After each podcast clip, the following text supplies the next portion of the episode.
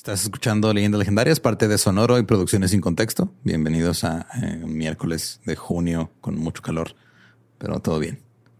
El mundo se va este, a quemar poquito a poquito, pero todo bien. Sí, en unos lados se va a quemar, en otros se va a congelar, en otros va a subir la marea. Entonces que todo vale verga. Pero todo bien. Pero- Este, pero lo vamos a hacer Un placer haber coincidido con ustedes en esta vida, amigos. En Sí. serio. muy bonito. Muy bonitos con tiempos. ustedes, muy queridos. tiempos. Pero Escuchas. Ya por- juntaron dos cristales de tiempo, güey. O sea, Sí, ¿qué ya. más queremos? todo bien. Juntaron dos cristales de tiempo. Ujú. el, el gobierno de Estados Unidos dijo que sí existen los ovnis. El ganado. Y el ganado está volando el en ganado se Europa. está quemando. Ajá. Está En ahogando Europa lo de vuelan. calor. Ajá. Cosas Eh, buenas. Tú te estás diciendo cosas malas. Yo estaba diciendo cosas buenas. Y hay un robot en El Marte. agua, ya no hay agua. Pinche robot en Marte. Pero bueno, vámonos al episodio 173 de Leyendas Legendarias.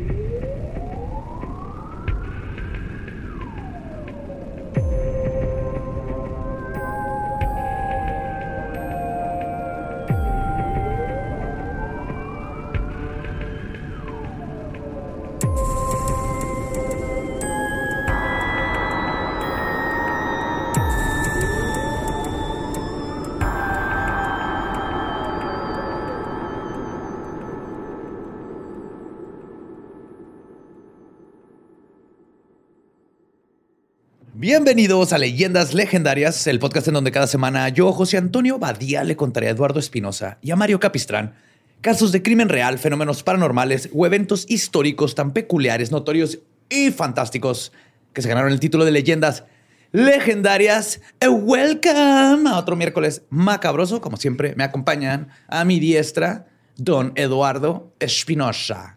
¿Cómo Don. estás? Ya, sí soy Don. Don. Don. ¿Cómo debe ser? Y a mi siniestra, el buen Mario Arturo Alfonso Carvajal Capistrán. Así es. Carvajal. wow. Alfonso ¿Todo Carvajal ahí tiene su nuevo alias. güey, Sí, para- un poncho. Ando ponchando ahí. Es para confundir a las autoridades. güey.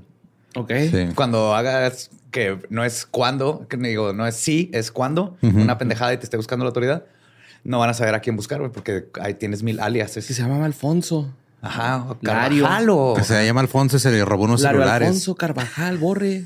Sí, bueno. Que se robó unos celulares. se metió a mi patio y me robó el, me robó el cobre, ¿no? Del boiler, güey. Acá. Esos valen chido, güey. Sí. Me- o sea, no porque yo los haya robado, sino porque un amigo, su mamá vendía casas, güey. Y siempre le robaban los, los, los tubos de cobre del boiler, güey. Siempre Ok. teníamos que ir a ayudarle a barrer a mi compa, güey, los patios. No es pedo, güey, acá. Los robaban mucho, güey. Pues, Esto no es de robar, pero Ok. es de matar. Ah. Así que sí, vamos a regresar. Good old murder. ¿sí? Asesinatos. Ok. Asesinatos. Probablemente a todas y todos nos dijeron que cuando un extraño viene a ofrecerte dulces, le tenemos que decir que no. Especialmente en los ochentas. Ajá. Me tocaron las vans, esas que te ofrecían. Habían con nieve. Ajá. Sí. Y nunca pasó nada, Te según yo, pero. "Psst, psst, niño, ¿quieres dulces? Psst, niño, ¿quieres una paleta de Sonic con los ojos chuecos? De Ninja Turtles. De Tortuga Ninja, Simón, de la Pantera Rosa. Una tortuga güey. ninja con hidrocefalia. Simón.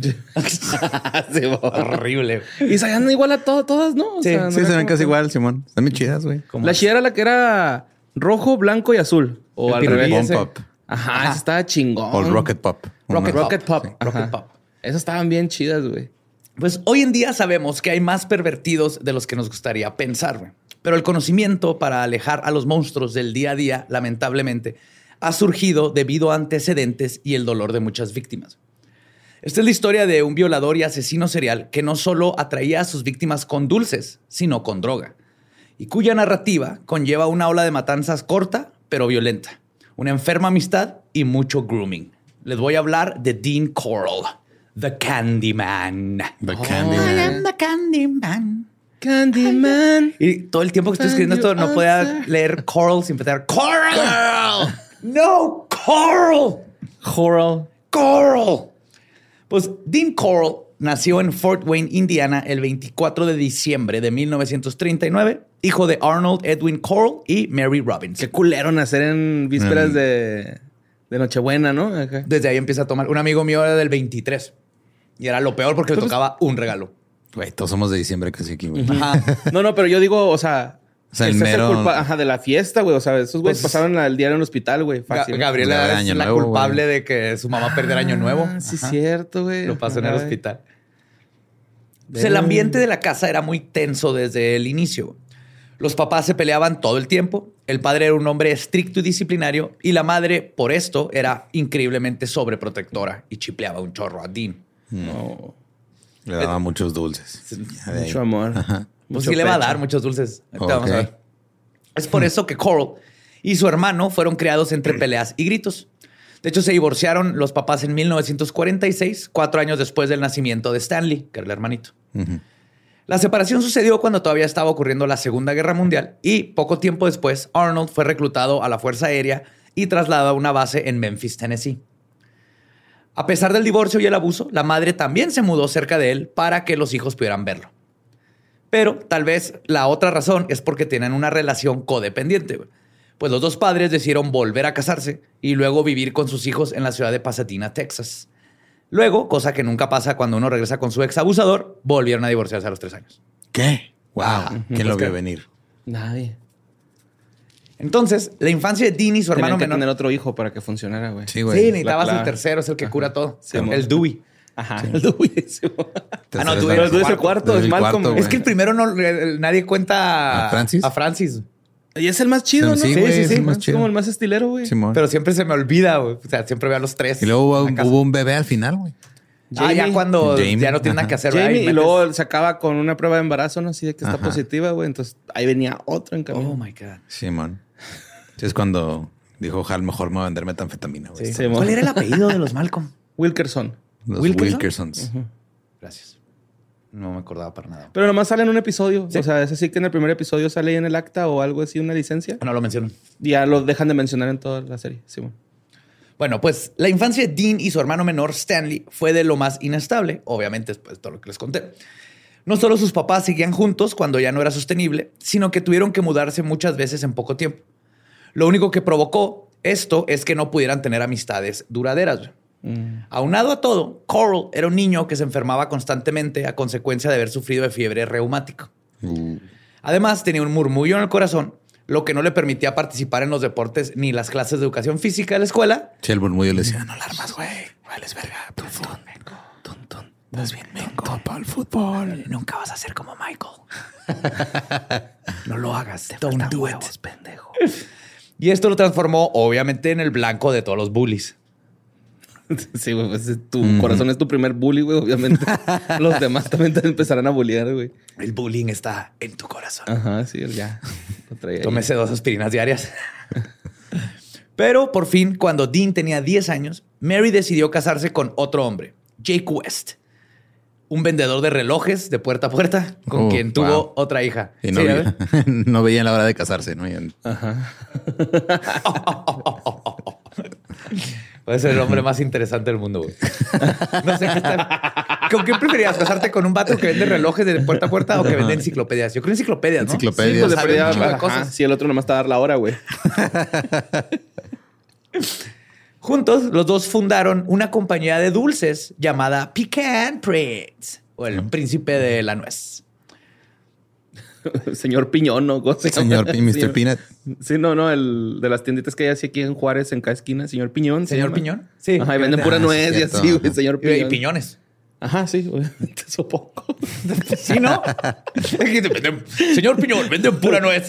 no, no vendemos piñón. No, no, Ese no, nombre. piñón. Lo que pasa es que el, el jefe, el dueño, es el señor Piña y véalo, está bien gordo ya. es una piñón. Piñón son. Para, para hacer que la dulcería arrancara.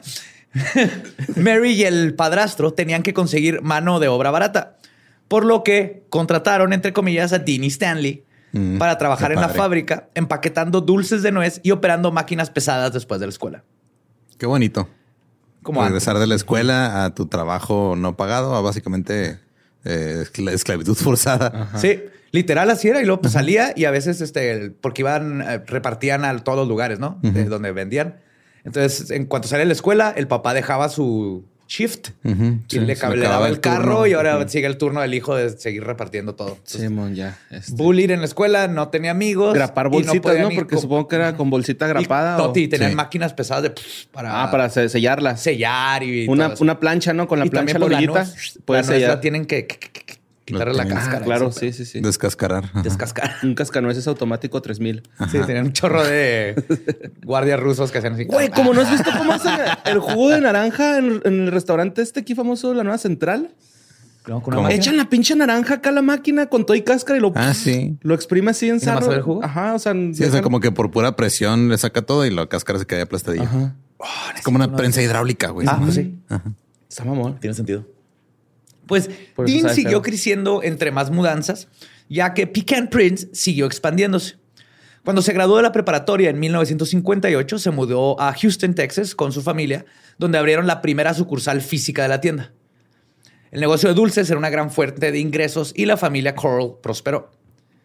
Parecería que al fin... Ya era la familia West, ¿no? O se quedó con el apellido del anterior esposo. el- Bueno, técnicamente era West. ajá. Ajá. Parecía que al fin les estaba estabilizando la vida de Coral, pero luego hubo un pequeño paréntesis en su vida durante 1962, cuando su madre le pidió que se mudara de nuevo, ahora a cuidar a su abuela paterna en Indiana que acaba de quedar viuda. Ok. Sí, sí, vete con la abuelita. Los West. Sí. Ella vivía en su pueblo natal de Dean y ahí es donde Coral comenzó una relación con una mujer. Y tal vez se trepó a la primera relación que tuvo porque su abuelita lo chingaba con para cuándo la novia, porque aquí Dean no le gustaba a su novia. Ok. De hecho, cuando la mujer le pidió matrimonio a Dean, porque él no, no hacía nada, él le dijo no gracias. Y le dijo, sí, básicamente, no gracias, no es mi tipo, y se regresó a Houston a trabajar en el negocio familiar. Y comenzó a vivir en... No, un- gracias, me gustan las nueces. Ahí vengo. Más, más, más como que los duraznos, ahorita vamos a ver. Me gusta trabajar con nueces. Sí, sí, sí, sí. In the chest. Y, y comenzó a vivir en un departamento que estaba arriba de la tienda de dulces. Y este, era en ese depa en donde constantemente llevaban muchachitos jóvenes que había conocido regalándoles dulces en la calle. Ay, no. Lo que le ganó el apodo de The Candyman. De hecho, este es el primer, bueno, de los que hemos mencionado, el primer asesino en serie que el nombre, el apodo se lo puso la gente. La gente, no la prensa. Ya lo conocían como The Candyman. Esto comenzó a levantar, ya no, ya dije Candyman cinco veces, ¿verdad? Ah, ya valer madre. valimos verga. Puta madre. Tenía ya apuntado, güey, no repetirlo. Como que no digan Candle Jack. Ah, pff. Candlejack. Candlejack. Carlos Jack. Esto comenzó a levantar sospechas entre la colonia y dentro de su familia también. A su padrastro no se le hacía apropiado que se asociara con jovencitos y además le llegó a decir a su esposa que sospechaba que Coral era gay. Pero el padrastro era buena onda. O sea, era así como... Sí, creo que es gay, pero, o sea, no que- tengo peor con eso, tengo peor que se meta que con con chavitos. Porque está metiendo Ajá. adolescentes a Ajá. menores de edad al... Eso está mal. Y aparte Sí, se me hace que es gay. La mamá era increíblemente homofóbica. Reaccionaba a estos comentarios diciendo que su hijo definitivamente no era gay. Y cito, simplemente estaba muy interesado en estar cerca a otras personas porque había visto demasiados matrimonios rotos. Luego se la pasaba hablando indirectas enfrente de Coral, diciendo cosas como, y cito, los gays son asquerosos. Lo bueno es que mi hijo es leal, obediente y un muchacho bueno y normal. Así bueno. Ajá, sí, y así como pásame la tortilla. Condicionándolo, Sí. ¿no? Ajá. Y ya no es necesario que estés este, descas- descascarando las nueces con la boca, ¿no? Ya, ya tenemos maquinaria. Y pélame este pepino, por favor. Este gran pepino. En lo único que tenía razón la madre de Coral es que él volvería a tener que lidiar con otro matrimonio roto. Ay. Luego de mil en 1963, la madre y el padrastro de Dean se divorciaron. Muy posiblemente ella lo cortó a él para silenciar cualquier plática de la homosexualidad de su hijo. Le importaba un chingo a esta tipa. Ella inició su propia compañía de dulces, la Candy Coral Company. Así que no solo se divorció, sino que le hizo la competencia al ex esposo. Así, madre soltera y dueña de su propia compañía, también convirtió a Dean en Eh, pues qué tal si fue idea de ella, ¿no, güey? Ajá, puede ser. Era idea de ella. Pues Sí, por pues eso. ella sacó- ¿Por qué no lo iba a seguir haciendo? No, claro, o sea, estuvo hardcore lo que hizo. Que sea la verga el ex Sí, esposo. le digo, güey. güey, quédate con la pinche negocio me la va a pelar, güey. Así como yo construí ese pinche imperio, voy a cons- constru- construir otro que te va a patear el culo Seguro sí le dijo, güey. Sí, Ajá. va a ser dulces de pistacho. Simón. Voy a, a llevarme a mi hijo que es bien macho y él va a construir todo Voy a ir me voy a casar con el señor Piñón de allá de Juárez. No me importa que tenga sobrepeso. con que no sea gay. Este convirtió a Dean en el vicepresidente de la compañía, A obviamente. huevo. El Candyman ya era un hombre adulto, ganaba muy buena lana, con un buen puesto y por fin estabilidad. Solo que es en este momento en que comenzamos a vislumbrar los verdaderos colores de Dean. Ya que un día un adolescente que trabajaba en el Coral Company denunció al vicepresidente de acosarlo sexualmente, a la Wayne Gacy. No le tomó mucho tiempo a Dean para abusar de su puesto de poder. Y lo peor de todo es que no tuvo repercusiones después de lo ocurrido. Cuando el otro chico lo denunció, Mary Coral, de nuevo confrontada con la homosexualidad de su hijo, decidió correr al empleado. Y de nuevo se negó a aceptar que su hijo era gay y además un abusador. Ok. Y es también gracias a esta omisión que Dean continuó acosando y abusando de adolescentes que trabajaban en la compañía. Luego, en 1964, Dean fue reclutado en el ejército y comenzó su entrenamiento básico en Fort Polk, en Luisiana. Fue aquí donde por fin experimentó con su homosexualidad gay y tuvo sus primeras homosexualidad gay, güey. gay. Deja tú, tenía con su gayness, ajá, Gayness, ajá. pero no lo borré, entonces decía con su homosexualidad gayness. Con su homosexualidad gay. Es la más chida, güey. La neta. Ajá. Si nomás han probado la homosexualidad, no, no, no. Vayan homosexualidad gay. Ajá. Super combo.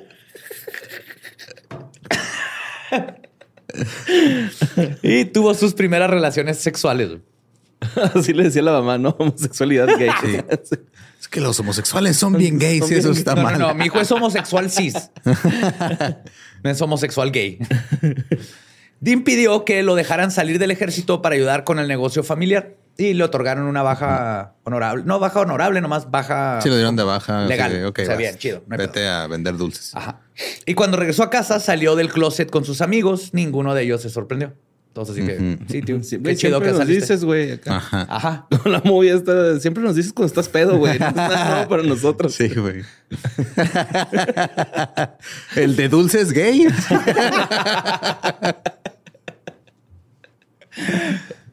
Un de dulce en el anís. Como pequeño paréntesis, güey, esta estancia de Coral en el ejército sucedió antes de la luego notoria política de don't ask, don't tell, no preguntes, no digas Ajá. en el ejército. Entonces ahora la política era de, mira, No vamos a decir nada si tú no dices nada. ajá. Nomás que nomás háganlo a escondidas. Pero cuando Coral estuvo, era cuando la homosexualidad era prohibida en el ejército y era un crimen. Mm. De hecho, el teniente Gotthold Frederick Enslin fue el primer soldado que oficialmente fue sacado del ejército y encarcelado por cargos de sodomía en 1778. No ¿Qué mames, pedo, qué mamada, güey. Sí, güey. Eres un Ajá. pato que está peleando, está poniendo Por su, su vida y dispuesto a morir. Ajá. Ah, no, pero no me gusta con quién tiene sexo, entonces cárcelo. Sí, En el set- mo- 1778. güey. Sí, puedes cargar un objeto fálico y apuntar a los demás, pero hasta ahí. Se dispárale balas de plomo en la cara a los demás, no de semen. Ajá. Y después de él, Los dos son con pistola. Ajá. Y después de él, la mera sospecha de que un soldado fuera homosexual era suficiente para correrlo sin honores. Y en estos tiempos, si te corrían por honores, o sea, correrte este, deshonrado del ejército, no te dan trabajo, es, está bien culero. Sí, mo- a perder la vida. Sí, es este excluirte de la sociedad, ¿no? Sí. A orillarte. Así. Luego, en 1940, el ejército se agarró de la homofobia en la psicología y comenzó a aplicar exámenes para detectar a los homosexuales y La correrlos. homosexualidad gay de la expresión. Ajá. Sí, ¿Cómo se llama este color? Magenta. Y... Y, güey, era rojo, güey. Y este salmón. Y, Y es rojo, güey. este, y ahora los corrían, güey. No por ser criminales, o sea, era de, no, no es que son criminales, porque antes eran un criminal por ser Sí, homosexual. es porque no estaban aptos mentalmente para. De hecho, ahora, necesitar- ajá, la razón médica era no ser normal. Ah, era no. la razón médica oficial, güey. No es normal, no puedes estar en el ejército y ahora te pueden correr ya apoyados por la medicina moderna, güey. Pues ya fuera del ejército y del closet, Coral estaba por fin conociéndose y siendo la era abierta de los 70, su sexualidad no era tanto un problema, por lo menos no fuera de Texas y de su mamá. Ujú. Entonces, The Candyman comenzó a tener una doble vida. Una donde era el calladito y bien educado hombre bien vestido, que incluso tuvo una novia llamada Betty. Betty. Betty. cu- cuyos- Betty. Ajá, cuyos hijos le decían Daddy. Ajá. Y otra donde... Tiene ya, güey. Qué pedo. Sí, pero era, pues no, nunca se casó. Eh, ha sido la novia que le llevaba a la mamá para que la mamá dejara de Ajá. molestar. Este, y otra donde su verdadero era su verdadero ser. Y no me refiero a ser gay, sino a paulatinamente convertirse en uno de los peores depredadores sexuales de la historia en los Estados Unidos. En 1965, la compañía se mudó a Houston Heights, muy cerca de la escuela primaria, este, de una escuela primaria, perdón. Dean se volvió conocido por ser amable y muy generoso. Daba muestras de dulces a los niños gratis. Y nota importante, con los que más se mostraba amable y generoso era con los... Abre la boca, cierran los ojos. A los niños, güey. Pero sí, tiene era- uno que, no- que sea azucarado, como que este salado no me gustó. Esto es agrio. Este dulce cuando lo chupa se hace grande. Sí, este es nuevo de Willy Wonka, cállate niño. Es de Laffy Taffy. ¿Te acuerdas de Laffy La Taffy? fitafi. Así perdí un diente. Con un Laffy Taffy, güey. de leche. O sea, se, ¿Se quedó pegado? Cuando Ajá. abrí, ¡tac! salió con el Laffy Taffy. No, man. Mira. Este, ¿por qué estoy diciendo? Ah, que era con los que más era ama- este, amable y generoso, era con chicos adolescentes. Claro que sí. Llegaba una Chivato. niña, me das un dulce, cállese. No. Pendeja. No. A ver, tu niño, tome un cigarro, váyase. Como antes no había tanta desconfianza hacia estos actos, nadie pensó que era extraña su fijación con adolescentes o simplemente estaban en negación. Como El- con Jimmy Savile, güey. les valía- Exactamente, exactamente. El caso es que hay un documental bien cabrón en Netflix de Jimmy, De Jimmy Savile. Savile. Si no lo han visto, está bien cabrón. Es como si Chabelo le descubriera Fuera pederasta, güey. que- Ah, claro, ya lo, ya ¿Ya lo lo empecé a ver. Ese, Simón, sí. voy como en el tercer capítulo. Son varios, ¿va? Sí, son varios. Güey, es un culero ese vato, güey. Mierderote, Lo güey. peor es, que lo inglés, estás ¿no? viendo- El vato. sí, es inglés. Lo No, estás que viendo la verga, güey. decir las indirectas. y Ah, todo. cabrón, nadie se lo imagina, güey. O sea, ya con el contexto está bien, está bien zarro ver esas pinches indirectas, güey. Sí, Sí. yo creo igual aquí, ¿no? Ya cuando pase, la neta sí estaba bien pinche obvio que llegaba a la primaria a darle dulces a morrillos de 11, 12 años, güey. Sí estaba bien obvio, güey, nomás que estás en negación. Y está súper chingón ese documental, Sí. Simón, güey. Simón, Simón. Pues el caso es que todo el mundo justificaba el comportamiento de Coral con que se trataba de una estrategia de ventas o de un hombre que quería ser amigos. Pero a final de cuentas, nadie pensó mal de él, güey. Igual que con Sí, pues como el hombre de los dulces va hacerte un daño, ¿no, güey? Ajá, Su el- vida es felicidad, güey. Pues el Sí. hombre de las paletas, mi Pero mamá. güey, Willy Wonka era un pinche asesino psicópata también, güey. O sea, él nomás quería matar niños. pero no era mataba feliz. niños malos. Y era feliz, güey. Nomás mataba niños. Bajo su propia moral torcida, güey. Era como el John Wick de los niños, güey. Esos niños algo hicieron. Pero los niños no le mataron al perro, güey. O sea, nomás existieron. No, le hicieron mal a la gente. Pero Lucas Salt se lo pinche merecía, güey. Mi niña malcriada. güey. Sí, es cierto, ahora que lo pienso, Willy Wonka, su fábrica era como el calabozo del burro Van Ranking, güey. Bien cabrón, güey. Entonces tal vez sí era una cárcel, güey. Wow. Sí, había enanos, güey. había niños encerrados, güey. O sea, sí, güey. Wow. Y no sé si sabes, pero Willy Wonka lo es el de Snowpiercer. El de la película y la serie de Snowpiercer. Ajá. Él es el que hizo el tren que salva a la gente y es el conductor. No mames. Hay una teoría bien chida. ¿En qué estaba? bueno, ya. que, le- Que el punto. le- sí, que les es daba a los niños el- dulces. sí, Que era, mer- que era mercadotecnia. Es mercadotecnia. El punto es que cuando regresó el ejército, Dean había cambiado su comportamiento para siempre. güey. Él sabía lo que estaba haciendo. güey. Sabía que tenía una posición de poder para controlar a jóvenes impresionado- el- impresionables. Y además, como nadie lo veía raro, Dean ni siquiera era sutil a la hora de aproximarse a la chaviza. güey. En cuanto pudo, Se la sacaba y llegaba. ¿qué onda, chavos? Qué calor, ¿verdad? Uf. haciendo el helicóptero. El clásico helicóptero, güey. Pues en cuanto pudo, compró una mesa de billar en una oficina de la, este, de la fábrica de dulces. Compró una mesa de billar la puso en la oficina de la fábrica de dulces. Y así atrajo a decenas de adolescentes a la ciudad, quienes pensaban que Dean era lo más cool. Claro. El cool cat, el vato grande que nos invita y tiene mesa de billar. El lugar se convirtió en un centro de recreación, no solo para los trabajadores de la fábrica, sino para cualquiera que quisiera pasar el rato. Como él vive arriba, Ajá. Ahí se la Ya pasaba. nomás le faltaba la montaña rusa y el chimpancé en patines, güey. Para traer más. Sí. Pero pues ya los iba acostumbrando, ¿no? O sea, te va a poner una mesa en la que vas a aprender a manejar un palo para pegarle las bolas. Para meter bolas en un hoyo. Ajá, güey, iba, ya los iba indoctrinando, Sí. güey. Sí, es cierto. Y- Y sacarle punta. Ajá, güey. Y es probable que sus perversiones sexuales se hayan combinado con su incapacidad de relacionarse con gente de su edad. Hay que recordar que durante su infancia nunca convivió con niños como él, por lo que Dean se convirtió en una especie de Peter Pan, pero culero. Y de hecho, el síndrome de Peter Pan no es aceptado como una patología psicológica. Pero varios estudios han demostrado que la sobreprotección de los hijos puede llevar a un adulto a que no quiera o no pueda madurar emocionalmente. Sweet Pete.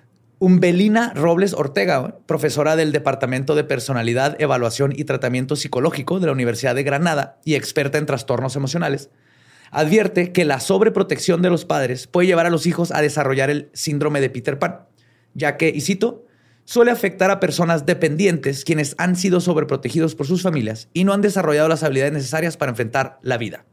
Los Peter Pan de la sociedad actual ven muy problemático el mundo de los adultos y glorifican la adolescencia. Por eso quieren quedarse en este estado de privilegio. Que se Acabas de, de describir a los millennials casi, casi. Sí, y, a- y lo de Michael Jackson también. O sea, Ah, sí. cre- Ajá. creció en un ambiente Peter Pan. Sobreprotegido y fuera de la sociedad. ¿O cómo se llama en la movie? ¿Peter Pan? Ajá. En la de Chippendale. Ah, No, Sweet no Pete, visto. ¿no? Sweet Pete, creo que es Sweet Pete. Este, y pues vaya que Dean Coral queda perfectamente con toda esta descripción. ¿no? No ayudaba que siempre andaba en, en- así como un outfit verde.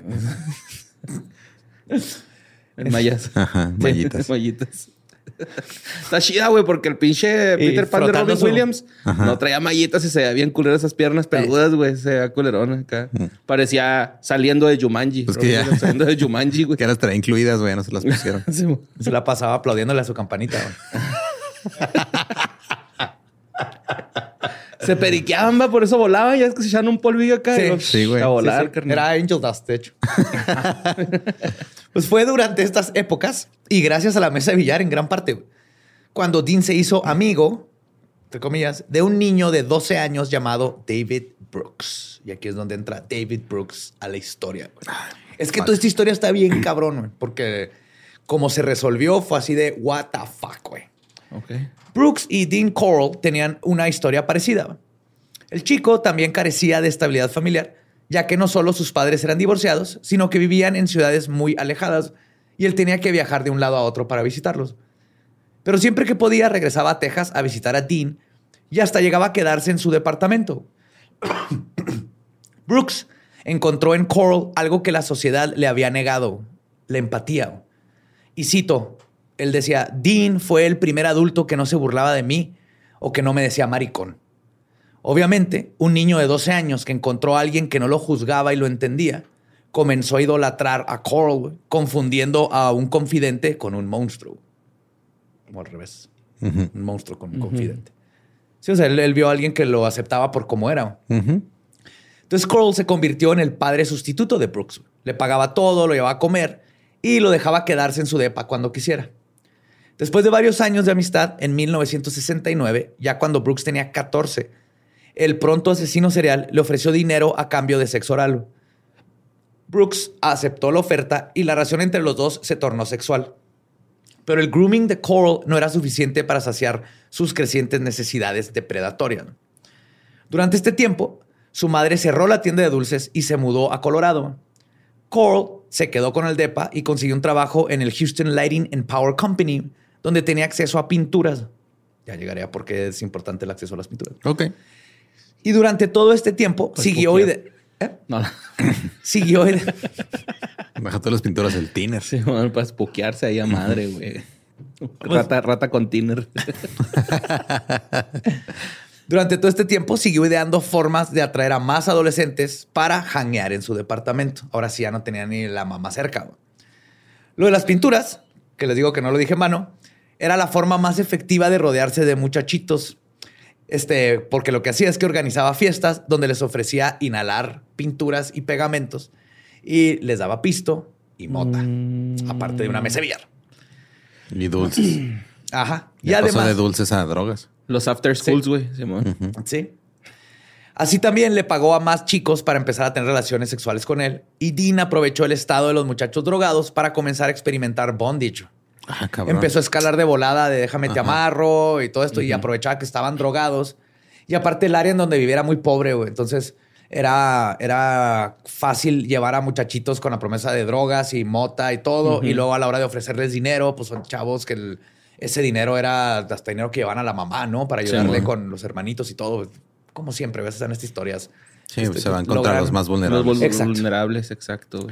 De esta A los manera, que nadie va, nadie va a defender, ¿no? A Exacto. los que nadie va a defender. de esta manera, Dean entró en una espiral de perdición. Ya no solo le bastaba con ofrecer dinero por servicios a menores de edad, ahora quería torturarlos y poseerlos y controlarlos. Es así como en diciembre de 1970, Brooks entró sin avisar al departamento de Dean Coral y se topó con una pequeña escena perturbadora. En el departamento habían dos adolescentes desnudos esposados a una tabla de triple y Coral estaba abusando sexualmente de ellos de una forma particularmente brutal. Dean se cagó al ser sorprendido, pero al ver que se trataba de su amigo del alma, güey, que para este momento ya tenía 15, Ajá. este, se calmó un poco y le dijo, y cito, solo me estoy divirtiendo. ¿Quieres o qué? No, le prometió a Brooks que le iba a comprar un Corvette verde si no decía nada. What? Ajá. Dean. Pero le- ¿cómo los estaba torturando, güey?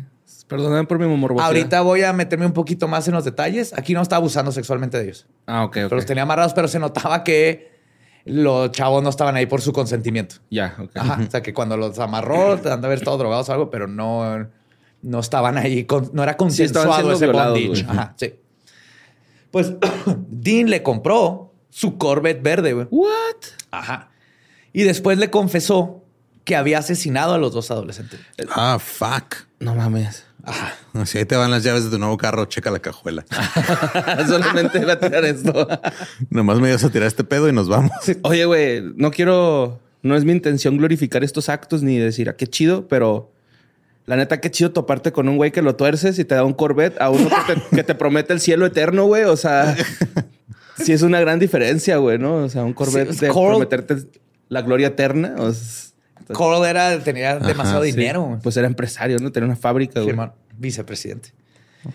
Este, y obviamente ya se imaginarán qué nivel de confianza enferma empezaron a tener entre estos dos. Porque Dean no solo confesó haber cometido un crimen, también le hizo una oferta que Brooks no iba a negar. Después del cor- Del Corvette. Ajá. Y aquí es donde todo se empieza a poner beyond, güey, de esta historia. Beyond, aquí empieza todo el desmadre. Le dijo que le iba a pagar 200 dólares por cada adolescente o niño que le llevara a su departamento. Aquí Brooks Ya también. reclutador. Sí, Gloria Trevi, ¿no? sí. También demostró ser un pedazo de mierda porque se hizo cómplice de Dean sin pensarlo un segundo. De esta manera, desde 1971 a 1973, los dos serían responsables de la muerte de muchísimos jóvenes. La primera víctima de Brooks y Dean Coral fue Jeffrey Cohn, un joven de 18 años que viajaba pidiendo ride. Dean y Brooks lo recogieron y lo llevaron al departamento de Dean, donde lo torturaron y lo estrangularon hasta la muerte. Al principio, el- casi toda la tortura eso lo hacía Coral. Y ya después Brooks decía, Sí, pues ya estoy aquí. Se involucra. Hijo de la verga. Y, y- y sí, es que ahorita vamos a ver, se involucró, pero no sabemos la verdad si nunca vamos a saber exactamente hasta qué grado. Ujú. Ese mismo año, Brooks atrajo a otras dos víctimas, James Glass y Danny Jeets, ambos de 14. Brooks los abordó ah, en un, eje- en un evento religioso y los llevó al departamento de Dean. Nunca fueron vistos de nuevo. Entonces no te ofrecen dulces desde una van culera, güey. Te ofrecen dulces desde un Corvette, Corvette. verde. Te ofre- no, no, no, te ofrecen mota, pisto y una mesa de billar en un Corvette verde. güey. Ajá. Ah, ok. Y es un morrito Sí, de tu edad. Exacto, ¿es eso o me quedo aquí con las hostias? Ajá, yo también hubiera caído. güey. Sí, güey. Ajá. El 30 de enero de 1971, Dean y Brooks secuestraron a dos hermanos, Donald y Jerry Waldrop, de 15 y 13 años, cuando ellos sa- salían de la escuela a camino a su casa. Para el invierno del 71, Brooks había traído a al menos unos seis jóvenes con la promesa de que iban a fiesta con drogas. Cole era verdaderamente un monstruo sádico y su placer radicaba en el poder control sobre sus víctimas. Para contestar tu pregunta, güey. Y es tu culpa porque tú lo preguntaste. Sí, tengo mucho morbo, güey, porque era dulcero, güey. No tenían que ver nada los dulces. No los bañaba en miel ni nada, güey. Mm. No, no, no. No. O sea, los bañaba en algo. Hubiera estado chido que- les ca- caramelizara Ajá. así la cabecita y luego que tuvieran ganas de miar, güey. ¿Cómo orinan, güey? Esa es una tortura cabrona, güey. Está cabrón, güey. Te estás miando, no puedes miar, güey. ¿A quién metiste el podcast, Espinosa? Esa tortura está cabrona, güey. Así como ma- manzana caramelizada, güey. La cabecita, güey. A ver, güey, méate. Wow. Vamos a tener que hablar después de esto. ¿Qué? Vamos a tener que hacer una lista de torturas cabronas Con dulces. Con dulces. Con dulces. Ajá, sí. Ajá. Por favor. No, lo que Cole lo que hacía es solía usar unas pinzas, este, las que son delgaditas, Ajá. Los. Para eléctricas. Ah, eléctricas. Ajá, eléctricas. eléctrica para el- y le empezaba a arrancar los pelos públicos uno por uno. güey. Ay, güey. No mames. Espérate. También usaba dildos demasiado grandes para abusar sexualmente de ellos y luego él Los de dragón. Sí, un pinche dragon dildo. güey. También le gustaba insertar varillas de vidrio por la uretra y luego las rompía a golpes Ah, la- Me quebró. adentro. Y además castró. Eso le puso la Tix Tix, ¿no? O algo así. güey.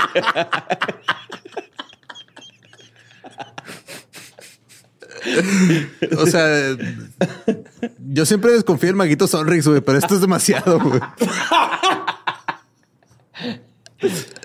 ¿Qué es el maguito Sonrix? Es Una cari- cari. Una cari.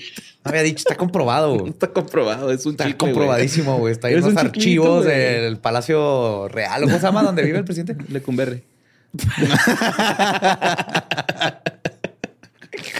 Y además castró a varias de sus víctimas usando sus propios dientes. güey. Ay, güey. Era un animal asqueroso, hijo de su Ajá. Pinche lo peor, güey. Oh, no seas mamón, güey. Ajá. Quería saber. Mm. Y pues, cabe mencionar que para sorpresa de ningún... Espérate, déjame asimilar el dolor, güey. Qué verga. Lo dice el señor. Bueno, si tú... Lo dice el señor que no de puede que cámara Melissa Mela. Eh, Eso está chido, güey. Eso podría que- ser una broma, güey. O Ajá, sea, es que está pensando en más broma. No, güey. Pues, ¿Cómo lo hace? Güey, el caramelo tiene que estar caliente, güey. Lo vas a quemar, güey. Es bien sensible esa madre. Pues pendejo. Primero se la enfrías. Es como ponerse, como ponerse cera caliente, güey. Sí, Directo en el, en el glande. Esto está chido, ¿no? ¿Has visto Tamarindo. las que metes toda la mano? Pero no metes el glande, güey.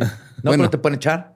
te va, te vas a quemar. Ajá, es que sí es erótico, ¿no? Ese pedo. Pero. O sea, sí, en la cera, sí, pero no directo en el pito, güey. No, no, no. Yo sé que no, pero. Depende al menos que te guste. Mira. Pero es que no está tanto, güey. A ver, sé que, sé que tenemos ahí expertos. ¿Cuál es la temperatura del caramelo? Y Ajá. a diferencia de la cera, por ejemplo. Sí, o sea, de que pueda causarte una quemadura de primer grado o algo Pero así. sí lo doy crédito a Borre que no pensó en la parte de la quemadura. Él pensó en la parte que no pueden mear. Sí, güey. O sea, taparle, güey, así. Estoy bonito. este se sale por la nariz, ¿no? Este güey se los cuando- tapaba por vidrio, güey. O sea, con vidrio. Entonces, Como cuando quieres vomitar y te sale por la nariz. Para que salga sin piedras la orina, ¿no? Así como un filtro, güey, ese con vidrio. O les decía que Con como- dientes. no mames, güey. se- Siento que sabe sentir como cuando muerdes una oblea y luego se hace así la cajeta acá como... Algo así, güey. Siento que es esa sensación de morder una oblea, güey.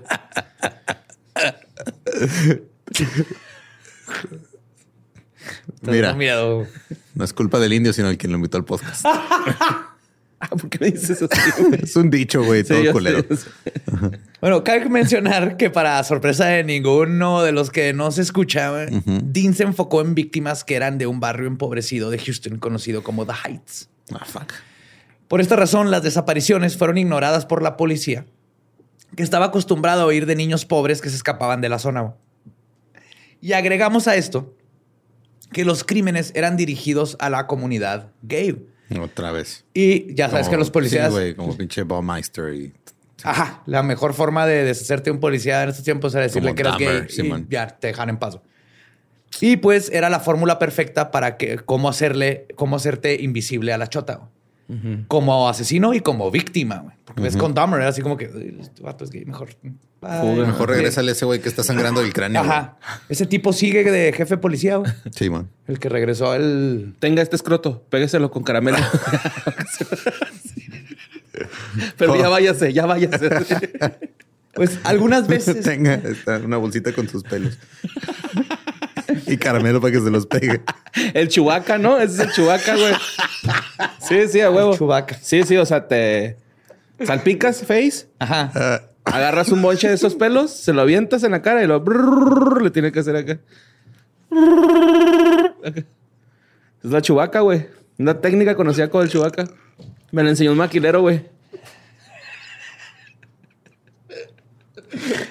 Es el mejor lugar para Ay, aprender eh, este, posiciones sexuales y todo. La Sí, maquila. el maquilón, güey. supera, Tienen mucha experiencia, güey, Sí. en el maquilón, Sí. Saludos a toda la banda la que trabaja en Maquila. Sí, sé que nos están escuchando, los amamos. güey. Qué chingón. Qué Ustedes chingón mantienen vivir este país Maquila. y esta ciudad de pie. ay, güey. Vamos, algunas, algunas veces Dean obligaba a sus víctimas a escribir cartas a sus padres donde les daban una explicación de su ausencia. güey. Esto también contribuía a que la policía no catalogara estos casos como desapariciones, sino como niños que habían huido de casa bajo su propia voluntad. O sea, ni siquiera, los, condiciones de- ni siquiera los, bus- los empezaban a buscar. Ni Ya, no, mira, hay una carta que dice, me fui, este... No, le va a ir mejor. sí, no. Ir mejor señora, afuera, ya se perdido. fue, no pasa nada. A- oficial, pero está escrita en un boleto dorado de dulces. ¿De dónde chingados mi hijo va a sacar esto? Entonces no hicieron investigaciones al respecto. Pero obviamente muchos padres y madres se negaron a creer que sus felices y amorosos hijos habían escapado de casa. Los papás conocen por lo general a sus hijos. Las familias estaban buscando por todos lados, colgaron letreros con las fotografías de sus niños desaparecidos y ofrecían recompensas. Estaban tan desesperados por encontrar a sus hijos a falta de autoridades competentes que muchos de ellos cayeron en las manos de mediums estafadores. ¿no? Ah, la Y fue un otro problema que sucedió en, aquí en los Heights, porque era gente que ya tenía problemas económicos y ahora tenía pirañas güey, Ujú. psíquicas diciéndoles que sabían dónde estaban sus hijos. Y obviamente nunca supieron. Damn. Pues en estas épocas, David Brooks empezó a convivir mucho con un amigo que era un año menor. Y aquí es donde entra la historia, Elmer Wayne Henley, quien se dio cuenta de que Brooks pasaba mucho de su tiempo en compañía de un hombre mayor llamado Dean Coral. Wayne nació el 9 de mayo de 1956. Era el mayor de cuatro hermanos. Su padre era alcohólico y golpeaba a toda la familia, mientras que su madre era una religiosa devota que lo único que quería era que sus hijos se educaran para que salieran del barrio de Houston Heights. El plan de la madre Wayne iba funcionando hasta que se divorció del esposo abusador. Y Wayne dejó la escuela para poder ayudar a su mamá trabajando y aportar para ella y los hermanitos. Pero fue antes de dejar la escuela que había conocido a David Brooks y los dos desde ese tiempo se habían hecho muy buenos amigos. Y fue por Brooks que Wayne conoció a Core. Obviamente ignoraba lo macabra que era la relación entre los dos. Al principio solo especulaba que quizás Dean era gay y tal vez Brooks se prostituía con este hombre rico como si fuera su Ajá, sugar si fuera su daddy. sugar. Chupadillas. Ay, Juan, su Pues sí, sugar, era su le- sugar daddy. Sí era. Ajá. Sí, güey. ¿Cuántas chupadas se necesitan para tener la feria de...? Pues tenía un Corvette. Ajá. Oye, sí, como, como que está medio sospechoso, ¿no? Si estaba así la familia, que tuviera un Corvette acá. De, no, pero este es Wayne. El del Corvette era Brooks. Sí, por eso. Pero eran hermanos, ¿no? No, No. Brooks era... Amigos de prepa. amigos de la prepa. Ah, ya, ya, ya, ya. Yo pensé que eran hermanos. No, no, pero- no. No, Brooks tenía un chingo de hermanos que su Ajá. papá Ya, ya, golpeaba. ya. Ajá. Aún así, con el tiempo, incluso Wayne empezó a pasar su tiempo libre en la fábrica de dulces y jugando en la sala de billar. Un día, Dean se le acercó a Wayne y le contó que él y Brooks estaban involucrados con el crimen organizado y lo contrató para que robaran algunas casas. Ah, cabrón, ya escaló, ¿no? Mm, no. Lo estaba mintiendo Sí. Ya, ya. para hacer otra cosa, supongo. En una de estas ocasiones, mientras realizaban un robo menor, era, Dean le preguntó a Wayne si sería capaz de matar a alguien si fuera necesario. Wayne le contestó que sí. Y como veremos, el chico demostró cumplir con esta palabra. No mames. Se le dijeron, Elmer, mata a ese conejo. Esta es la historia de un chico que se llama Elmer, se cayó y se pegó. ah, es que era marca de pegamento que sí. me- Elmer Club, ¿no? No me acuerdo. Es el pegamento que te comías en El de la la primaria. vaquita. Ajá. Ah, el de la vaquita. El de la vaquita, sí, el que te comía así. Es el de la vaquita. Ah, El que creíste que era leche. ¿Quién pone, ¿quién pone una vaca en, En algo blanco, y se lo sí. hace a un niño de 4 o 5 años? Obviamente piensas que es leche. Alguien que quería divertirse. Elmer. Pues Brooks, usando la estrategia de prometer un fiestón loco con drogas y tachas y todo, güey, para después este, secuestrar a una víctima, llevó a Wayne al departamento de Dean. El procedimiento para entonces ya era habitual. güey. Era secuestrar a la víctima, abusar de ellas, torturarlas por cuatro o más días Fuck. y después asesinarlas. Pero Dean no hizo nada de esto con Wayne. Se sintió muy atraído por él y le vio potencial como un cómplice invaluable. güey. O sea, habían llevado a... La primera idea era deshacerse de Wayne. Ajá, y luego fue de, no, mira, Ajá. te vamos a dar más episodios en esta serie. Sí. De hecho, le hizo a Wayne la misma oferta que tenía con Brooks. 200 dólares por cada víctima que llevara a su departamento. El único detalle aquí es Tú, que- mira, tú traes a dos víctimas, esas víctimas traen a dos víctimas. Cadena de favores, ¿no? Y el que me traiga más víctimas le va a dar un Corvette rosa. Hacia un lado Dean, Croquet. El único detalle aquí es que Dean no le dijo a Wayne la verdad de lo que iba a hacer con los adolescentes. O sea, Tú Wayne creyó, tú para- tráeme yo para seducirlos y Ajá. Reclutarlos, ¿no? Hasta Wayne, Wayne lo veía más como si es- este es un daddy que está buscando chavitos con quien tener sexo. Ajá. Y él dijo, pues 200 dólares lo va a llevar para Preste, nada. sí, Que no está bien, pero para nada se imaginaba lo que estaba peor. Wingman. Era el Wingman. Wayne Man. Aún así, Wayne comenzó a sospechar que algo estaba raro, ya que solo en su barrio habían desaparecido ocho jóvenes Ay, güey. Ok. de entre los 13 y 17 años. Dos de ellos, David Hilligeist y Mally Winkle, desaparecieron cuando iban en camino a la alberca el 29 de mayo del 71. Y de hecho, Wayne había durado días buscando, ayudando a buscar a los dos adolescentes. Entonces rechazó la oferta. Pero con el tiempo, la situación económica de Wayne y su mamá se complicó y empezó a necesitar dinero desesperadamente. Entonces, el 9 de febrero de 1972, un muchacho de 17 años llamado Willard Branch Jr. desapareció. Se cree que es la primera víctima que Wayne llevó al departamento. Mm. Un mes después, Wayne, quien andaba en el carro con Brooks y Coral, se topó con su amigo Frank Aguirre, quien iba saliendo de su trabajo en Long John Silver's. Ok. ¿Te acuerdas de? Sí, sí, bueno. ¿De mariscos? De mariscos. Todavía hay uno, ¿no? Sí, sí. Hay varios, güey. Pues pensando que Dean era cool, aunque ladrón y traficante de personas, persuadió a Aguirre a que lo acompañara a chilear y fumar mota en el depa de Coral. La neta lo hizo de, De buen pedo. de buen pedo, güey. sí, ah, mira, Así vamos acá con este güey. Sí, o sea, se lo toparon y lo, eh, güey, vente, güey, vamos a tirar party. Porque güey no sabía que él lo habían salvado la vida, ¿sabes cómo? Él, pues yo voy ahí, me la pasó a tu madre. Dijo, vente, carnal. Bueno, más bien se la perdonaron, ¿no? Porque... Pero él no supo. Ajá, sí, él no O sea, supo. para nada se vio su vida en peligro. güey. No, y aparte es que estoy haciendo el cálculo, güey. 73 dólares, digo, perdón, el 73, 200 dólares equivalent a 1300 dólares de ahorita. güey. Ay, es un no chingo de mames, es dinero, un güey. chingo, güey. Eso tiene sentido. ¿Cómo hiciste el cálculo? Porque ahorita hay una, hay una cita. Sí, güey, porque o sea, es como si ahorita un güey te dijera, ah, mira, o sea, son 1300, pues son 26 mil pesos, güey, que te. Con razón. Ajá. Ahorita va a haber una, una, una un cita. chingo de Un chingo de dinero, lana, güey. Pues desde que le dio el Corvette, yo sí me imaginé que era Sí, que era buena bastante, güey, Ajá. pues es, es Sí, un chingo, güey. y un- era un Corvette de ese tiempo, es el Stingray, güey. El, Corvette. El Corvette, güey. Y verde, mamón. Y no, Ajá. el pinche verde acá, pizarrón, güey, ¿no? Así me lo imagino. Sí, acá. eh, pizarrón, en este brilloso escarlata, Ajá, sí, pero más pizarrón. Ándale, sí, precioso, sí. güey, porque lo googleé. Una pinche diosa azteca ahí. Ajá. Cierto. Este, entonces, ¿Cómo desmadrar un Corvette, va? Ponerle pinta de lowrider. Entonces, este, invita a su amigo Frank Aguirre. Frank tenía que pasar por su novia, Rhonda Williams. Frankie Acuérdense este nombre. Pero decidió que, ah, un toquecito, una beer, antes de ir por mi morrita, no le hace daño a nadie. No Y creo que se vaya con a su enojar. güey. pues no se va, no se va a enojar. Llegaron al depa y todo iba normal hasta que de repente, y antes de que alguno de los dos pudiera reaccionar, Dean sometió a Frank y lo esposó. De inmediato, Brooks amordazó a Frank. Wayne le pidió a Dean que lo dejara ir, güey. O sea, le dijo, no mames, es mi amigo, güey. O sea, es como si te invito a una fiesta y luego los dos güeyes te agarran y te van a matar, güey. Así era su mejor amigo, güey. Pero eso no pasó, güey. Coral le contó la verdad de lo que había hecho con la anterior víctima que Wayne llevó, güey. y le explicó que tenía intenciones de hacer lo mismo con Frank.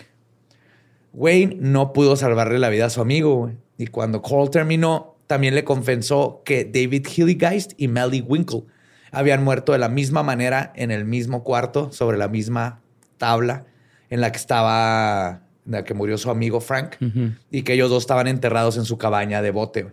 Como la de. Stranger Things, tenía una cabaña con un barquito ahí. Entre, sí, justo iba a preguntar dónde enterraban todos los cuerpos. En un chingo de lugares, güey. Ok. Pero tenía propiedades como esa. Ujú. Y nomás, ahorita voy a explicar cómo se deshacían de ¿Sabes ellos. cómo hacen los dulces nerds? Ay, Ay, güey. exprimen almas. El Laffy Taffy, güey. Is the Laffy Taffy. Y a final de cuentas, viéndose en esa situación eh, con un asesino, con su amigo que lo acaba de llevar a una casa de un asesino y todo, Wayne terminó ayudándole a Dean a enterrar el cuerpo de su amigo en el muelle de High Island. dude. Fuck. Sí, o sea, Wayne pa- también, todo está de la chingada aquí. Luego, Coral le ofreció el mismo trato de nuevo a Brooks. 200 dólares por cada muchacho que le llevara. O vamos a decir 1.300 dólares por cada muchacho que le llevara. Ahora Coral tenía a dos muchachos robachicos en su nómina. O dos chicos robachicos. Chicos, roba chicos. Y de 1972 al 73, Dean, Wayne y Brooks abusaron sexualmente, torturaron y estrangularon hasta la muerte a otros 17 jóvenes. A la verga, güey. Sí, de nuevo no se sabe qué tan involucrados estaban este, Brooks y Wayne, Ajá. pero se sabe que sí participaron. Pues sí, pues Por lo menos, llevaban, ¿no? Por lo menos para desde llevar. ahí ya. Sí, eran cómplices desde ahí, Entrega. güey. Eran los Rapis y el Uber, güey, de ese güey. Sí. El Uber Eats. Pues Uber Eats. además de llevar a otros muchachos, Brooks y Wayne ayudaban a deshacerse de los cuerpos. Y eventualmente se graduaron a ayudar a asesinarlos, que es lo que les contaba. Lo que hacían es Subiendo de que nivel. Sí. Ya, ya puedes ahora. mira. toma tu paliacate. Un día llegaban y luego le decía, agarra las pinzas. No, no me las pases, úsalas tú. y para eso era así como que. Te lo ganaste. ¿Ya viste en la pared? ¿Quién es el empleado del mes? ¿Ya Bob viste? Esponja. Por 371 meses consecutivos. ¿Quién mejor para traer muchachitos a una casa güey? o esponja? güey? Se va a tener un pasado oscuro. Estoy pensando en una nueva marca de dulce que se va a llamar Pelón Pelo Rico. ¿Y cómo se te ocurrió? ¿Ven? Pues la forma en que se deshacían de los cuerpos era que después de que las víctimas morían por estrangulación, tortura o disparo, porque hay unas historias de de que, por ejemplo, a uno le dispararon, le dio en la, ca- en la en- como en el cachete Pómulo. y se le fue como a la nariz, porque dicen que le- la nariz como que se le rompió y que en eso volteó y que le dijo, porque muchos los conocían, ¿no? Y que le dijo así de que, güey, me, me acabas de disparar, así todo como sacado Confundido, de pedo, güey, ajá. ajá. Y que el Coral pa, pa, pa, le metió otros tres balazos. O sea, Sí. Era güey. horrible, güey. Todo esto era... Es que, digo, el, el cráneo es muy. Es la parte de- del cuerpo más fuerte. De hecho, eso lo aprendí viendo un artículo hoy. ¿No es el Eh, fémur? eh, si te disparan, o sea, la diferencia es que si te disparan en el fémur, este, se te puede astillar y las astillas te pueden cortar la arteria femoral. Ok. Entonces es igual de probable morir desangrado por un disparo en la pierna que por un disparo en la cabeza, porque en la cabeza es probable que este, si no te dan en un ángulo directo, güey, se desvíe la. Y es que aparte la forma Ajá. es la forma más sólida, como los huevos. Pues como Al Pacino, ¿no? Cuando le disparan en la película esta Simón. en la cara, güey. Eh, Ah. Scorpio, ¿cómo se llama? güey? Sérpico. Sérpico. Ajá. Ajá. Sí, pero también, o sea, la forma del cráneo por eso es así como redondita. Pues es eh, lo igual que los huevos. Los este, domos son súper resistentes. Y eso lo aprendí porque vi un video de un vecino que le disparó a otro vecino y ya. Ahí venía la explicación. Güey, yo, yo le estaba diciendo a Badía que soñé hace poquito que nos disparaban, güey, en el estómago, güey. Un fan. Un fan, Se güey. quedó traumado Como que la plática ¿Cómo? de historias del acá me dejó acá y soñé ese pedo, güey. Yo soñé. Y luego el Badía me decía, vente, güey, vamos a hacer show. Y lo yo, ¿cuál show, pendejo? Nos acaban de disparar, güey. Yo, ¿Qué pero me pedo?" siento bien, ¿verdad? Dije. me siento bien.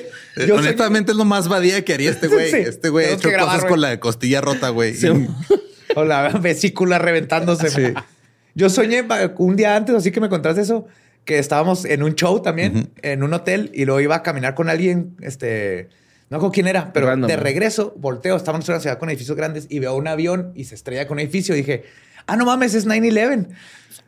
Pero era 9-11, Era pero yo ya 11 de sabía de septiembre, ajá. 9-11. y luego- ah, mira, y y se luego- ve que esto iba a pasar. Sí, y lo dije, oh, oh, falta el otro avión y el hotel está bien cerquita, entonces salía corriendo para avisarles a ustedes, Ajá. hey, estamos en 9-11, Ok. tenemos que salir corriendo. Bájense. Pero bueno. Damus. Este, bueno, les estaba tratando de platicar cómo se hacían de los cuerpos. güey. Estamos tratando de distraernos del pinche tema. Sí, güey, está bien hardcore. Ya, pero- Ya no quiero que violen a nadie, güey. Ya estuvo. Este, después de que los mataban, enredaban los cuerpos en el plástico que previamente habían puesto debajo de la tabla de tortura, a la Dexter. güey. Luego metían los cuerpos en una caja de madera que Coral había hecho, como un ataúd de en su van, ¿no? que tiene una puerta así con bisagras. De ahí iban a, a algún lugar a enterrarlos. Coral también le gustaba quedarse con trofeos de sus víctimas y comenzó a cambiarse de depa cada dos o tres meses para que los vecinos no sospecharan. O Ok. sea, empezó a subir el nivel bien cabrón.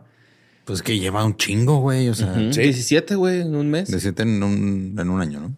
Ajá. Ah, un año. En la noche del 7 de agosto del 73, Wayne, que para entonces tenía 17 años, llevó una potencial víctima al departamento, Timothy Curley, de 19 años. Pero no lo llevó solo a él.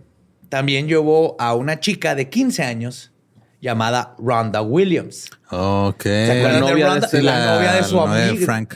Ajá.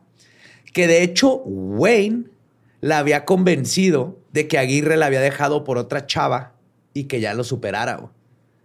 Ya cuando se enteró, o sea, Ah, cuando se enteró, cuando supo. Y de hecho, Rhonda pues también tenía una vida muy gacha y por esto él, eh, se hizo súper alcohólica y todo eso, pues terminó en esta fiesta. Porque la dejó el novio y este güey está todo fucked up. Pinche ronda. Cuando llegan, güey, Dean, furioso, le reclamó a Wayne en privado que porque había llevado a una mujer.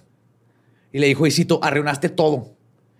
Entonces Dean se esperó, este, esperó, y todos los jóvenes, incluyendo Wayne, tomaron un chingo, fumaron mota y se quedaron jetones. Cuando Wayne se despertó, descubrió que sus manos estaban esposadas. Y él estaba en el suelo junto con Timothy Curley y Rhonda Williams, todos inmovilizados y a punto de ser las siguientes víctimas del No Candyman. mames. Después de esa última ronda.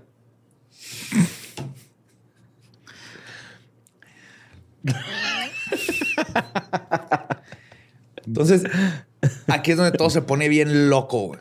Porque todo este caso se, supimos gracias a esto que les voy a contar. Ok. Dean Coral toma a Wayne y lo arrastra pues, este, con las manos esposadas hasta la cocina. Le pone una pistola calibre 22 en el estómago con la que disparaba y mataba gente. Y lo amenazó con dispararle. Y le dijo, y cito, lo arruinaste todo. Wayne estaba rogando por su vida, prometiendo participar en la tortura y el asesinato de los otros si Dean lo dejaba ir. Dean aceptó y desató a Wayne. Luego llevó a Timothy y a Rhonda a su dormitorio y los ató a lados opuestos de la tabla de madera. O sea, la tabla de madera estaba vertical. vertical. Entonces, Dean le entregó a Wayne un cuchillo de caza y le dijo, ok, este, abusa sexualmente de Rhonda y mátala. Si quieres seguir vivo. güey. Si es cierto Fuck. que, eres, que estás conmigo. güey. Entonces Wayne empezó a cortar la ropa de Rhonda para desnudarla, mientras Dean dejaba su pistola a un lado para desnudarse y a- a subirse encima de Timothy. Timothy.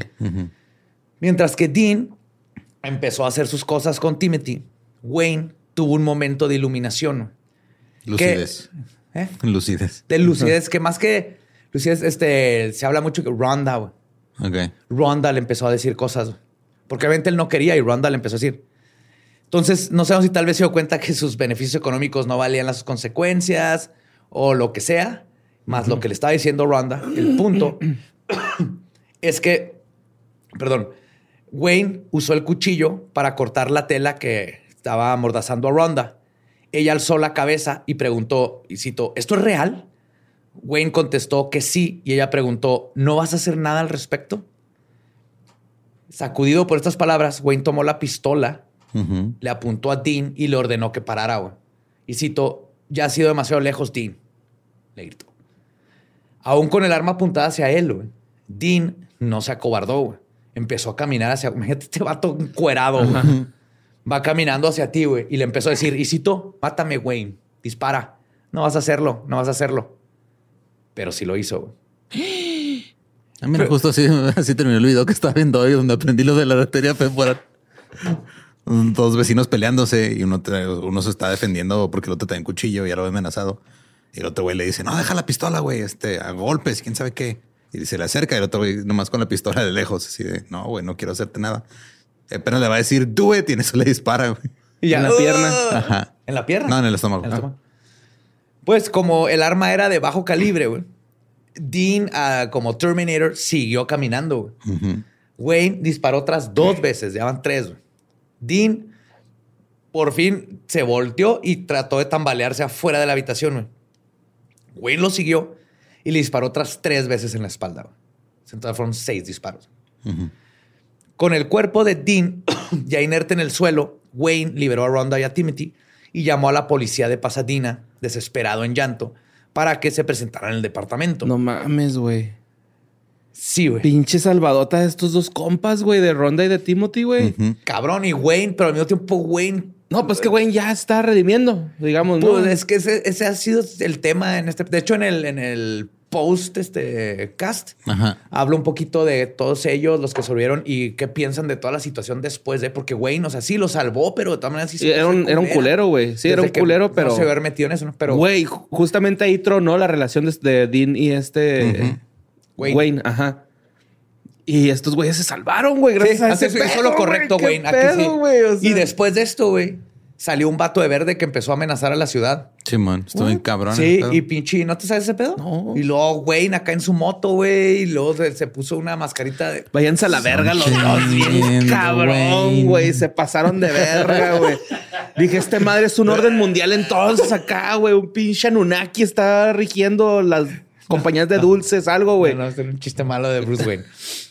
Bueno, entonces la policía llega al lugar y te digo, así es como se destapa todo el caso. O sea, todo este caso empieza con la policía llegando a un lugar donde alguien le disparó a una Ah, persona. ajá. Entonces llega la policía al lugar a encontrarse con el Candyman, asesinado por seis disparos y con Wayne insistiendo que Sangrando Maple. Taffy, insistiendo que mató a su amigo en defensa propia. Ese mismo día, Wayne llevó a la policía a un puerto en la ciudad de Houston, Texas, donde le dijo dónde estaban enterrados los restos de varios adolescentes desaparecidos. Fuck. Wayne entonces le marcó a su mamá y le confesó haber matado a Dean Coral, el conocido dueño de ese terreno en el puerto. Después Wayne llevó a la policía a un lago a 190 kilómetros de ahí, donde les dijo que encontrarían más cuerpos y explicó que todos los había matado Dean Coral y que cómo había funcionado todo el pedo. Como mencioné antes, muchas de las víctimas venían de una zona muy empobrecida de Houston, donde era común que los jóvenes escaparan de casa. Por esta razón, no todas las víctimas fueron reportadas como desaparecidas y esto complicó la tarea de identificar los cuerpos. Y te estoy hablando pues, de los 70 Sí, no había ADN, nada de eso. La policía descubrió que Dean usaba la caja esta de madera para ocultar los cuerpos y trasladarlos fuera. Entonces empezaron a armar así como el caso. Se encontraron más de 30 cuerpos, pero se sospecha que hay más güey, que nunca se hallaron o que nunca fueron identificados. Pero para la velocidad que trae este vato de asesinato, güey. este fue un tiempo corto, pero era casi Eran diario, güey. sí. Casi diario y no hay forma de saber. Y a veces le llevaban dos, tres chavos. Entonces se trata obviamente de uno de los peores casos de asesinato en masa en Estados Unidos. El evento se le llamó The Houston Mass Murders. Ya bajo custodia, David Brooks se portó como el peor amigo del mundo y le dijo a la policía que Wayne parecía disfrutar cuando le provocaba sufrimiento a otros. O sea, le volteó, hizo Ajá. como que Wayne era el mero mero y. Brooks era el pobrecito. Pues Wayne fue acusado por seis cargos de asesinato y lo enviaron a juicio en San Antonio en agosto del 74. A Wayne que se eran como menor de edad o ya era mayor de edad. ya era Que tenía 17. ¿no? Cuando 17. empezó. ajá, Ok. 17. Pues a Wayne y a Brooks los declararon culpables y los sentenciaron a 594 años de prisión. Ay, güey. Ajá. Es Pero más la- o menos el tiempo que se tarda en pudrirse uno de los jawbreakers, ¿no? es lo que dura un chicle en tu panza si te lo tragas. güey. Ok. Un salvavidas. Pero el asunto no aún no había terminado. Los abogados de Wayne alegaron que la publicidad masiva que se le, se le hizo al caso perjudicaron el resultado del juicio y que no había tenido su este, proceso justo. Entonces, en 1979, Wayne, ya de 23, fue llevado, tuvo un retrial, fue llevado a corte de nuevo. Otro, otro juicio. Ajá, es que tú puedes decir, ¿sabes qué? El, el abogado estuvo de la chingada y no defendió a mi cliente bien, o hay nueva evidencia, o en este caso, que es lo que pasa en México mucho. Así que salió un chorro de evidencia en la tele y todo eso, y por eso el jurado ya tenía una idea. Y si todo coincide, el juez puede decir, ok, vamos a volver a hacer el juicio. Y con Wayne funcionó. De hecho, su mamá todavía creía en la inocencia de su hijo, ¿no? Pues, obviamente. En una entrevista antes del segundo juicio, la mujer dijo, y cito, espero que tengamos un juicio justo y esta vez podamos contar nuestra versión, que es probar que Wayne es inocente. En junio de 1979, a Wayne lo sentenciaron nuevamente a cadena perpetua. Fuck. Porque obviamente, sí, Wayne no fue un héroe, güey, No, No, no, para nada. pero al menos decidió hacer lo menos culero en el último momento. Ajá, lo correcto, güey. Y sí mostró todo el arrepentimiento del mundo. Eso sí, o sea, sí fue. Él fue como el muchacho que se metió en algo que luego no pudo controlar Ujú. y a- al último tomó la decisión correcta, pero tiene, Pero tiene que estar en la cárcel forever and ever. Sí, pues sí, sí, sí. participó. Y por eso les digo que no sabemos exactamente qué tanto participaron Dean y, Sí. que a Brooks y, Brooks y y Wayne. Wayne. Porque ¿Wayne pues, viene de ellos. Brooks y Wayne suena a dúo country. güey. Sí. Always Eh. En 1994, Wayne empezó a pintar como hobby, en parte para generar un ingreso que le pudiera ayudar a su madre, o sea, siempre ayudar a su mamá. Wayne se rehusó a pintar imágenes violentas, pintaba paisajes utilizando acrílicos y grafito. Mm. Un amigo que Wayne había hecho por correspondencia organizó varias exhibiciones con las pinturas de Wayne. La primera exhibición de su obra fue en 1997 en el Hyde Park Gallery en Houston. Esta exhibición provocó una indignación terrible en los parientes de las víctimas. Pues sí. Pues claro. En 1999, el gobierno de Houston hizo público su interés por hacer un monumento en memoria a las víctimas de los crímenes violentos. Wayne dijo que él estaría dispuesto a aportar el gasto de ese monumento con los ingresos que generara con la nueva exhibición de pinturas. Ok. Ah. Sí. Sí se arrepintió entonces, ¿no? No, él sí se arrepintió de de Pero veras, pues güey. ahí tiene que estar. Pues sí. No, claro. O sea, no, tiene que pagar las Sí, consecuencias. la neta, pendejo. Y el día de hoy, Elmer Wayne Henley sigue vivo y cumpliendo su sentencia en prisión, mientras que David Owen Brooks, el y más hijo de su pinche madre, fuera de, de Coral, quien también cumplía una sentencia de cadena perpetua, murió el 27, el 28 de mayo del 2020, güey, debido a complicaciones con COVID. Fuck. No mames. Se acaba de morir el año pasado. Hace dos años. ¡Ay, güey! ¡Ah! ¡Ah! ¡Ah! ¡No! ¿Qué año es? Sí, vamos envejeciendo. Sí, es cierto, güey. No. Ah. Eso duele. Y esa es la historia de Dean Coral. Maldito motherfucking Candy. asqueroso Candyman. Candyman. Yo sé que es Sugarman, pero queda. ¿Cómo es la canción de Sammy Davis? ¿Tiene una canción Candyman? ¿no? Candyman. Tu, tururu, tu, tu, tu, Candyman. ¿No? ¿Esa? ¿No? Sí. Y nomás, Lollipop, lollipop, uh, la, la, lollipop, lollipop. Lollipop. Lollipop. Porom, Lollipop. pom. Borom, bom, bom. Ay, güey. Lollipop.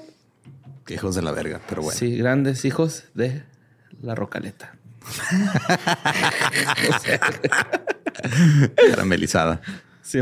Sí, así que cuidado con gente que te regale dulces. Yo no sé cómo nuestros papás nos dejaban salir corriendo detrás del carro de paleta, de la, Güey, yo de la hacía- van sin ventanas. Yo hacía un manejada chingo de por un berrinche señor. con esa Sí. cosa, güey. Así de que pasaba enfrente de la casa y yo empezaba a hacer mi berrinche de que quiero che, una paleta. Sí, a veces me acuerdo que nos daba la manera y luego pues, se te pasaba y salías corriendo allá a dos cuadras. Sí, la otra vez te daban este, paletas por envases de caguama, güey.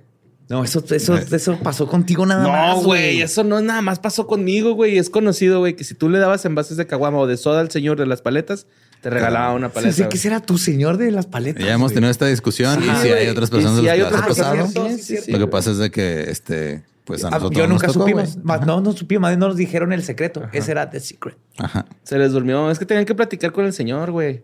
Para que no les hiciera nada.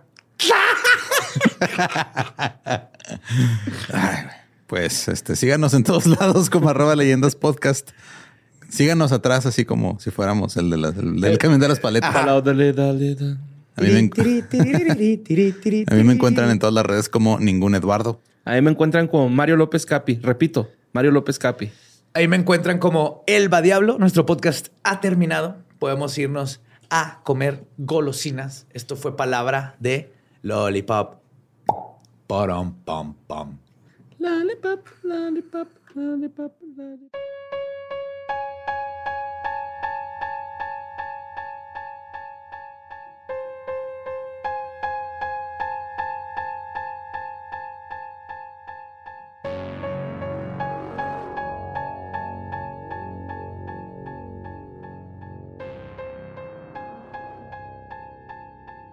Candyman, Candyman, Candyman, Candyman. Ese fue Dean. Nos, nos vamos a morir. ¡Carl!